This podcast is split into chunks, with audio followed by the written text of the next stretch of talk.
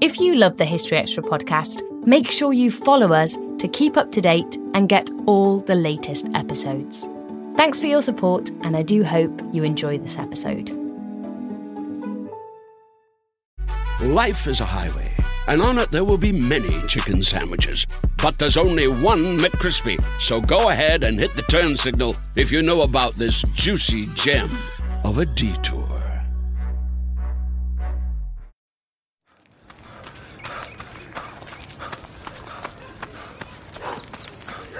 Going for your first ever run around the park. Literally running errands all over town. Running for the finish line and your personal best. If you run, you're a runner. Find the shoes and clothes to run your way at newbalance.com slash running.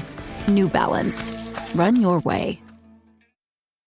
Why is it that with sparkling water, I'm always playing guessing games with what flavor I'm drinking? Is it citrus? Is it aluminum can flavored? Mm, not sure. Sparkling ice, though, they really mean flavor. Like in your face flavor. Orange mango, black raspberry. Don't even get me started on the strawberry lemonade. Kiwi strawberry slid right into my taste buds DMs last night and let them know who's boss. No subtleties there, and no sugar either. But it does have vitamins and antioxidants. Find sparkling ice at a major grocery store or club retailer near you. Sparkling ice. Anything but subtle.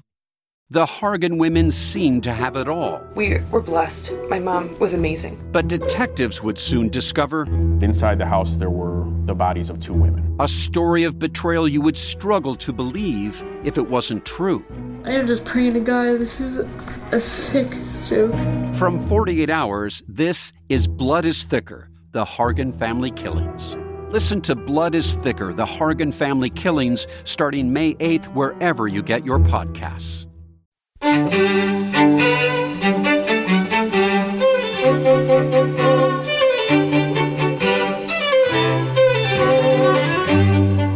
and welcome to the History Extra podcast from BBC History Magazine, Britain's best selling history magazine.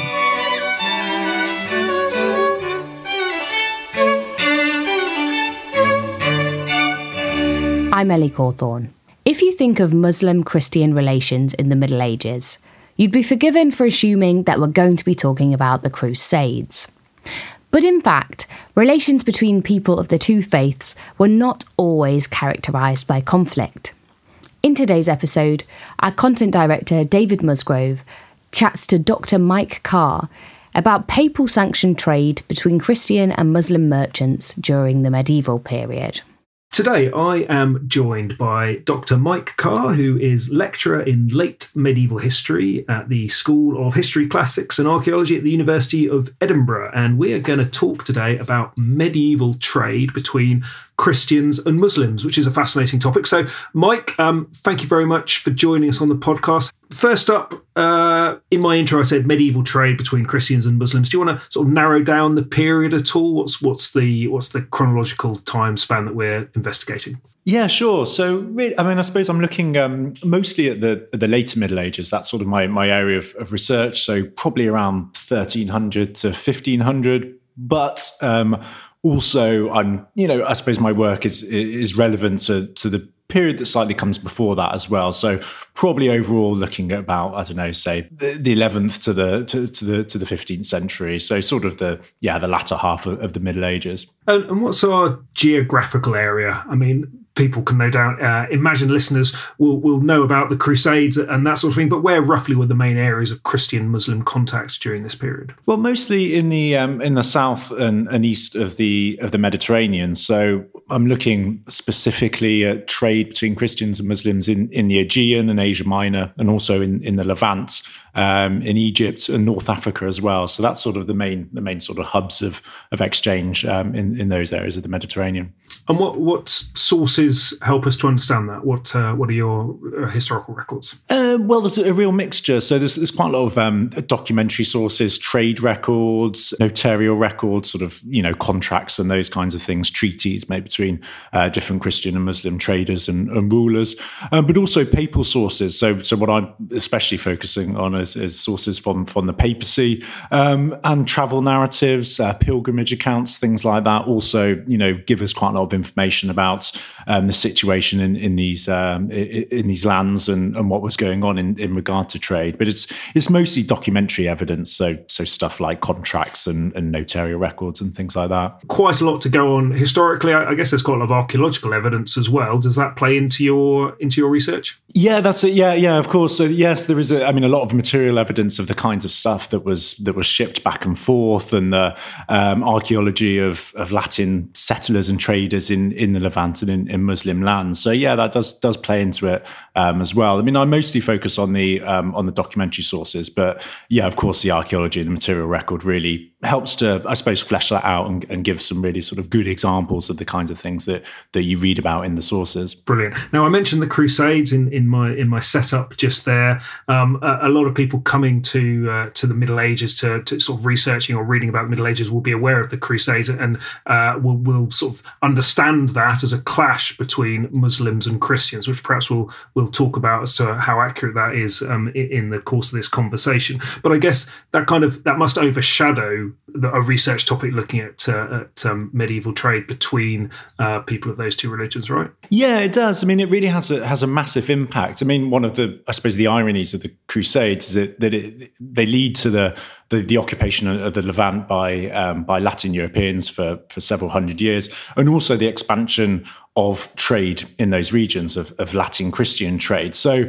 it's sort of yeah, an irony that, that the Crusades are sort of in some ways presented as this this sort of conflict of, of two religions, but also they open the way for trade between between the Latin West and the Islamic world in a way that hadn't occurred um, before before the Crusades. Um, so really, I'm I'm looking at that as a, as a backdrop. It's sort of the gateway, if you like, into contact between Christians and Muslims, and especially commercial contact. But obviously, it's completely tempered by the you know all the sort of um, religious uh, conflict as well so it's really i suppose what i'm looking at is how these um, these merchants you know balanced you know religious um, uh, conflict with with commercial gain and, and how they sort of got around these uh, these seemingly very opposite characteristics, I suppose. Sure. So just in terms of chronology, just for, for our listeners who aren't um, aren't, aren't super clued up on this, so uh, Crusades sort of kick off 1090s? What, what's the what's the what's what's the what's the main framework here that we should be aware of? Yeah, so so the first crusade, say from from around uh, ten ninety five, um, and the um, uh, and then the Crusader states that established um, in the wake of the first crusade, they survive in one form or another until twelve ninety one,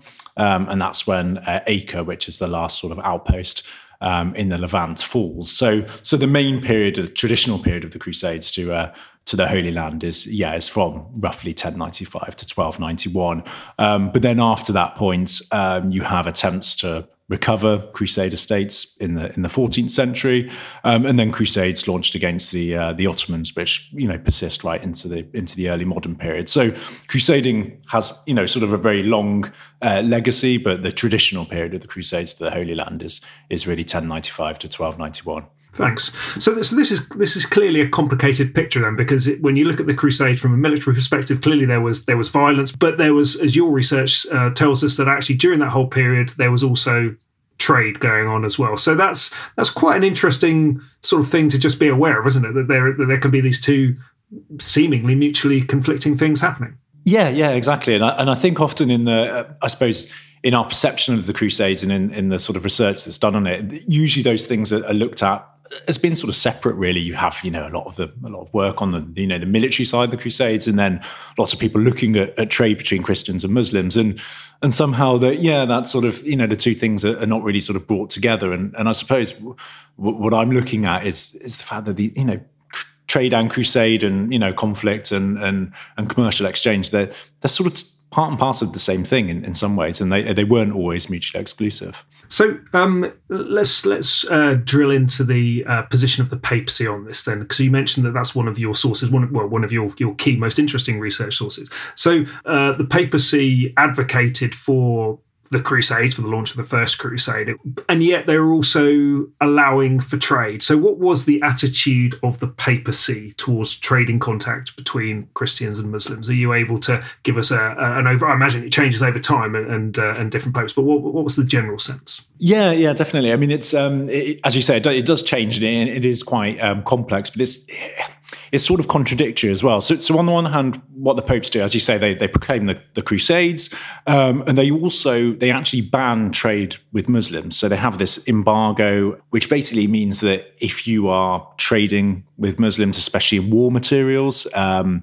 then you can be excommunicated, you can have your merchandise confiscated, and so forth. So, so on the one hand, the, the papacy aims to completely restrict trade with, with, with Muslim groups, and this is part of its crusading ambitions, I suppose. It's you know this goes in tandem with the military expeditions. The the fact that you're you're also you know having this this trade embargo against your um, your enemies.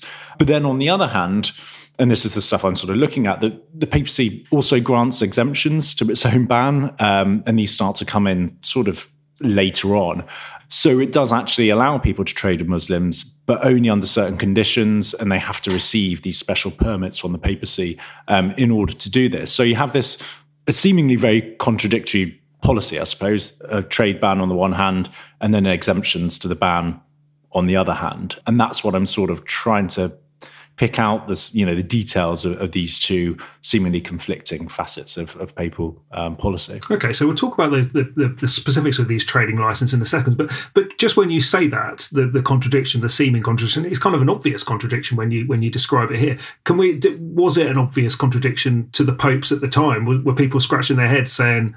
How, how can how can you have these seemingly mutually difficult positions? Yeah, I mean, it's it's it's a really difficult question in that, uh, and this is one of the, one of the problems I have is is our sort of, I suppose, the accounts of people who you know commented on on the papacy and the papal crusade policy they they don't really talk about the economics in a great a great amount of detail. So actually this this thing that the popes did this granting of the licenses and stuff like that you know, we, we, there's not a huge amount of criticism of that as far as I can work out. Um, and actually, if anything, people who are promoting the Crusades and who are, you know, planning, you know, recommending to the Pope's different strategies, they actually do advocate for these these licenses. So, if anything, it's something that contemporaries support. I think probably because they realise that you know some sort of trade with with the Islamic world is is necessary. So it's a sort of, I suppose, it's a pragmatic measure that the popes adopt, and which seems to be actually fairly well supported. Um, and I don't really know of a great deal of criticism of it in and of itself, but it, it might be that it the, the, the, there was a you know there was criticism, but it's just just not really been recorded. Okay, so we've got we've got records of these trading licenses which were issued, and they were they issued from like the late 12th century onwards. Is that about right? Yeah, yeah, it's about right. So, so yeah, I mean, they mostly they mostly come about in the in the 14th century. So that's when they sort of really come out in in in, in huge numbers. But yes, the, the first one um, is 1198, and then there's a, a, few in the in the 13th century, and then and the most in the 14th century. So, so yeah, so so, so late 12th century. And roughly speaking, how many of these licenses were issued? Can we can you put a number on that? Yeah, so the so the ones that I'm looking at, so from the from the first in 1198 up till I suppose the end of the 14th century, I've uncovered I don't know about 600 or so of these, but there might be many more. There is a, a, some issues with sort of how they're recorded, and and I think probably a lost uh, a lot have been have been lost now. So there probably were many more than than actually um, survive at the moment. But you're talking about you know. You know, quite a few hundred of, of these um, kept in, in sort of various archives. Okay, so I, was going to say, so they're not not in the Vatican archives. Are they all around the place? They're mostly in the Vatican archives, but some of them do survive in other archives as well. Um, so in all records of them, so in Venice and Barcelona and places like that. Um, and that's one of the issues we have that the, you know the popes are pretty good at recording the stuff that they sent to people and the, the sort of the petitions that, that came in for for various um, favors and things like that. But but obviously some of these records are lost. Um, some of them don't you know aren't extant for certain years or whatever. So in those periods where where we have a gap in the papal sources that we can find stuff um, in in archives of the other maritime cities. You know, I'm I'm thinking there's probably a lot more than than, than what survives at the moment, and, and the ones that I've been able to find. And are there particular popes or particular periods when there were a lot more licenses issued than other times? Were some popes obviously really keen on on encouraging trade? Yeah, yeah. So, so the Avignon popes in particular, so in the in the 14th century, they're the guys who really seem to grants a lot of these licenses, um, especially Clement VI, who is um, the Pope from um, the 1340s and early 1350s. Um, he's the guy who really, yeah, ups the numbers of these things. And again, the sort of, I mean, I've, I've, you know, had slight trouble trying to you know square the circle of is you know is this just because there's a lot more sources preserved for his pontificate? And is it you know are, are, the numbers just because of the preservation of the sources or was he actually granting more than than other popes? And, and there are some questions about that that you know I, I don't really know the answer to. But but for his pontificate anyway we have far more than we do for previous popes and then subsequent popes after him also. Um, there's a lot of survivability of, of these uh, of these records this is a complicated thing that I'm going to ask you to distill very quickly. But you mentioned the Avignon popes there. Um, if listeners aren't familiar with with why popes were based in, in France for a period, could you, could you just very quickly summarise what that? What yeah. sure. So um, uh, at the end of the um, of the of the 13th century, there's basically a big conflict between the, the King of France and and uh, and the Pope, and the papacy at the time, it, it, for various reasons, is is not really able to reside in Rome. It's travelling around. There's lots of conflicts in Rome and things like that. And uh, yeah, it's under pressure from the kings of France and from other secular rulers. And eventually, um, the papacy, it's um, it's actually located in the south of France anyway. It's sort of moving around um, the court's sort of itinerant. Um, and it re- ends up residing in Avignon, which is actually a papal enclave. It's not part of the Kingdom of France at the time. And they do this from around 1309 or so um, under Pope Clement V. And they reside in Avignon until the 1370s. After that, they return to Rome, but then also you have rival popes in Avignon. So you have a great schism where you have popes in Rome and popes in Avignon simultaneously. So it sort of gets even more confusing in, in the uh, in the 15th century. That's that's great. That's that's in, that's enough schism for for one podcast. uh, so, so, so right. So these trade licenses uh, are, are they a good read? Um, I'd like to say they are, but um, no, they're actually they're, they're very formulaic. They're, there was rules of the papacy which meant that people had to write and present their petitions to the popes in a very specific style and a very um, specific wording and formula and stuff like that. So all these documents are recorded in a in a very formulaic manner. They conform to certain um, uh, certain conventions. Having said that, what they do have, some of them, is they have clauses attached to them. So the popes would add clauses to these licenses, and the merchants themselves would also add extra bits of detail um, to them in order to to get the get the grants um, issued to them. So so in a way, if you look at them on an individual basis, that yeah, they are quite formulaic, and a lot of them, you know, don't vary too much. But then there's enough of them which have these clauses and, and have differences in them which enable you to sort of piece out quite interesting um, details. And these are all in Latin, I assume. Yeah, yeah, they're all all um, yeah, sort of medieval Latin. So uh, you mentioned the merchants there. So what sort of people are getting these licenses? Well, yeah, Latin merchants, um, mostly from the sort of big mercantile cities that you'd imagine. So Venice and Genoa, quite a few from the um, south of France as well, places, you know, Marseille. Also, merchants from the Crown of Aragon, so from Barcelona and the Balearics, um, places like that. Southern Italy too, um, and then Latins in the Levant. So I have some records of um, of uh, Italian merchants resident in uh, Egypt who get licenses, also some in, uh, Italians in the Black Sea, um, quite a lot in Greece as well, um, and also some Greek merchants, which is quite odd, um, and presumably they've converted to Catholicism in order to, to get these licenses. So it's a real mixture. Um, so in a way, if you're looking at the Mediterranean, the, the licenses give you information for people from all those all areas of, of the Latin Mediterranean, especially. So from yeah Cyprus to the Black Sea to you know to, to Iberia. So they yeah they do cover a, a, huge geographical range. And have you been able to work out the process of actually getting a license? Did did the merchant have to go to Rome or Avignon and, and make a formal declaration of intent? Yeah, yeah, yeah. Some of them did. I mean, um, they don't all go in person. Um, often, what you could do is you could send a, a, proctor in your place who would basically make the petition for you. And there's a lot of really good research at the moment being done on you know the bureaucracy of the papacy and how, how this how this all happened. Um, but yeah, but some merchants we we know from their licenses they did actually travel all the way to to Avignon. Some of them were also ambassadors. So I, have come across, for example, some Cypriot ambassadors that are going to the papacy for for diplomatic reasons and they also get licenses while they're there so there's a lot of people sort of you know happen to be traveling to the papacy who might be on other business who, who also petition for these things as well. And I suppose with travel being so, you know, so time consuming and expensive and, and dangerous at that time, if you know, if you knew people that happened to be going to the papacy, I suppose it made sense to combine several, you know, tasks at once. And yeah, so these people would be um, traveling there and, and, and getting these licenses themselves. Still to come on the History Extra podcast. So it's not just sort of trade between Christians and Muslims per se, which we knew existed throughout this time, but it's the fact that the popes, who are the promulgators of crusade, also in a way legitimized crusade and trade with Muslims um, under certain conditions. So yeah, I suppose it is this um, emphasis on on the complexity of, of the uh, of the period as well. Life is a highway, and on it there will be many chicken sandwiches. But there's only one McCrispy. So go ahead and hit the turn signal if you know about this juicy gem of a detour. This episode is brought to you by Etsy. Looking to instantly upgrade your Mother's Day gift from typical to meaningful? Shop Etsy. Now until May 12th, get up to 30% off personalized jewelry, style, decor, and so many other items mom will love. And if you want her to know you put a ton of thought into her present, use gift mode. Gift mode on Etsy takes the stress out of gifting so you can easily find well crafted, original, and affordable pieces from small shops.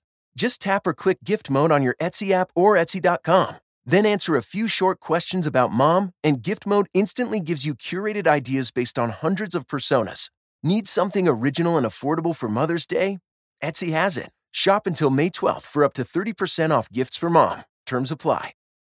Today, Healthier is happening at CVS Health in more ways than you've ever seen. It's wellness destinations for seniors, including select locations with Oak Street Health and CVS Pharmacy. It's doctors, nurses, pharmacists, and everyone in between, offering quality care and support virtually, in person, and on the phone. It's in-home evaluations through Signify Health and meeting mental health needs through Aetna. And those are just a few of the ways Healthier is happening. To see more, visit cvshealth.com slash healthier together. CVS Pharmacy, Oak Street Health, CVS Specialty, Signify Health, and Aetna are part of CVS Health. Eligibility and services vary by location and individual one imagines there's a, a, fee attached to getting a license, or is the is the papacy demanding some sort of cut on on profits from the trade? So sometimes we do know that the the money exchange hands, the Venetians, for example, pay quite a lot um, for for certain licenses that they get. Um, also, the papacy, what it does do, as opposed to taking a, a cut of the profits for itself, it it states that the merchants have to donate a cut of the profits for other things. So, for example, I know of a, um, a Sicilian merchant who has built a hospital um, to care for sort of sick and infirm people, and he is granted a license to, to basically so he can use the profits to to pay for this hospital that he's built. Um, other times, the proceeds are used for funding crusades as well. So, so the papacy is basically taking sort of taking cut of the license, but it's it's used for these ostensibly pious um, activities of, of, the people that are asking for them. And I suppose one of the big questions is: do people add this kind of stuff into their petitions in order to improve their chances of getting the license? So I think there's a lot going on in terms of how people, what kinds of things people say in order to um, to sort of curry favour with the popes and get a favourable outcome um, when they're in Avignon. Okay, yes, and uh, and I guess we then don't know whether they fulfilled their their side of the bargain. Not always. We do sometimes. We, uh, I have some information about you know merchants who are they yeah, they're, they're, sort of going on crusade and, and they're unable to pay the wages of the people fighting with them. They then get a license, and, and that seems to sort of uh, cover the salary costs of the people um, who they owe, owe money to. So I, I you know, the, the concrete evidence of this is difficult to find, but, uh, but I think there's enough there to suggest that in certain circumstances, the, the licenses do do help in, in sort of covering costs of certain things. So, did you also need to have to prove that you weren't going to be uh, selling anything or buying anything that would sort of in any way stymie a crusading effort? Uh, there is some some good work um, that's been done on on especially Islamic jurists and their um, their concerns about certain commodities and certain um, certain things that are traded with um, with Christian uh, merchants. And I suppose uh, certain things have a have a sort of spiritual significance in Islam, um, and these are these are restricted. Um, however, there isn't, I suppose, the the equivalent of a of a pope in the, especially in the in, in the later period, sort of religious authority. I mean, a caliph in, in theory does have that, but but not this sort of overarching religious authority that can, um, I suppose, issue a, a, sort of prohibition that is um, supposedly, you know, going to be supported by um, by people throughout um, the Mediterranean. So so yes, it happens, but it's more on a sort of localized um, level, I think. Okay, so so the obvious question that, that, I'm not sure we've we've answered, and maybe I should have asked right at the top, um, is given the context of this, given the Crusader context and the and the papal embargo, why why were popes making these ex- exemptions? Why were they allowing this trade? What was driving them to to allow this to happen? Well, I think there's um, I mean, a number of reasons for this. Um, I suppose there is the, the pragmatic side of things. You know, at the end of the day, to try and ban all trade with the Islamic world is is difficult. The papacy doesn't have a fleet that can do this. So, in a way, if you're trying to prevent something that's going to happen anyway, one way that you get around that is that you legitimize it, but under certain conditions. So, I think part of it is just the papacy trying to have some control over something that is, you know, it's going to happen anyway. So, they might as well control it. Um, and in doing so, they're therefore and able to to manipulate trade and so bring, you know, I suppose dictate what who merchants are trading with. They can make some sort of um, money from it. They can uh, influence trading practices and things like that. So it's a way in which the papacy can can have some sort of control over something which. Um, you know, historically, it's not really been able to to to, to control in, in any great detail. Um, so I think that's that's that's one of the the answers to that, and also something which I suppose fits into that is um, what I mentioned before about piracy and the fact that Latin merchants are attacking one another, you know, as a you know a pretext to enforcing the embargo. I do think by the by the later period, the you know the, the situation in the Mediterranean is not conducive to launching of a new crusade. It's not conducive to the unity of Christendom, which is what the papacy is essentially trying to trying to gain. Um, so actually, by by again regulating this trade and allowing it, but under certain conditions, it brings everything back under the, under the control of the popes, um, and it just sort of legitimizes it, and it plays into notions of papal power. I suppose if people have to go to the papal court to ask for these things, they are subordinating themselves to the popes, and that's what the papacy wants is it's, it's to have authority over over the faithful. So, you know, it's it's a way in which it gains authority and control, yeah, over something that really it, it would be very it'd be almost powerless to to, to influence um, in any other way. And it, and as we talked about earlier, it wasn't really that much of a money making venture on the part of the papacy. Then that wasn't a key driver. Um, I'd, yeah, not no, not a massive driver. I think they do make some money from this, but it's very difficult to sort of you know come up with concrete amounts, and I certainly don't think it's something that um, is necessarily driving the the papacy um, in, in terms of this policy. Um, so when I was um, when I knew I was going to be chatting to you about this, just doing a, a, bit of reading around I was reminded of a piece we ran on our website, and I'll put a, a link in the show notes to this, uh, where we just asked some historians to comment on uh, sort of the, the long term significance of the Crusades. And uh, Professor Suleiman uh, had some interesting comments, uh, which uh, I think you're sort of speaking to with your research. He he made the point that there were um, there was time of of war in this period, but there's also time of diplomacy, alliances, friendships, and commerce, and the exchange of science and knowledge. Um, and and and his point was that the complex legacy of the Crusader period in the Middle Middle East is little known, and he he argues that that's because historians tend to focus on the violence of the Crusades.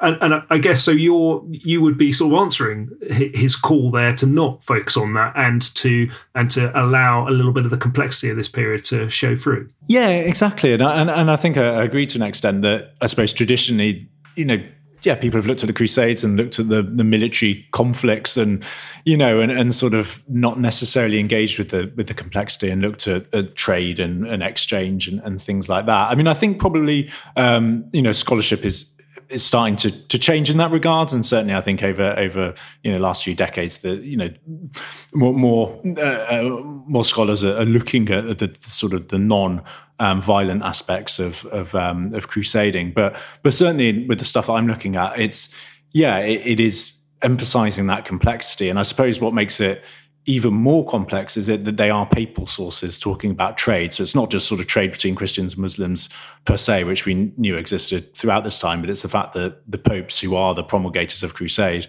also in a way legitimized crusade, um, trade with Muslims um, under certain conditions. So yeah, I suppose it is this um, emphasis on on the complexity of, of the uh, of the period as well. So, as as we sort of wrap up, if I asked you to take a big picture view uh, and maybe you know bringing in other research or, or, or, other things you've looked at. What does this tell us about? Uh, uh you know, we we tend perhaps um, in the UK, perhaps in, in, the West, we tend to have a view that the Middle Ages was one where there was this like uh, there was this fundamental opposition between Christians and Muslims, going back to the to the point we just talked about. Uh, and, and there, as you said, there's been a lot of research that suggests that's not the case. There wasn't necessarily a fundamental opposition. But so, what was the nature of Christian Muslim relations in your view during this period? And you know, pick pick a moment if you like, because I'm asking you to to talk about you know, hundreds of years and, and a big geographical area. But but can you can you give us some sort of top level answer to that?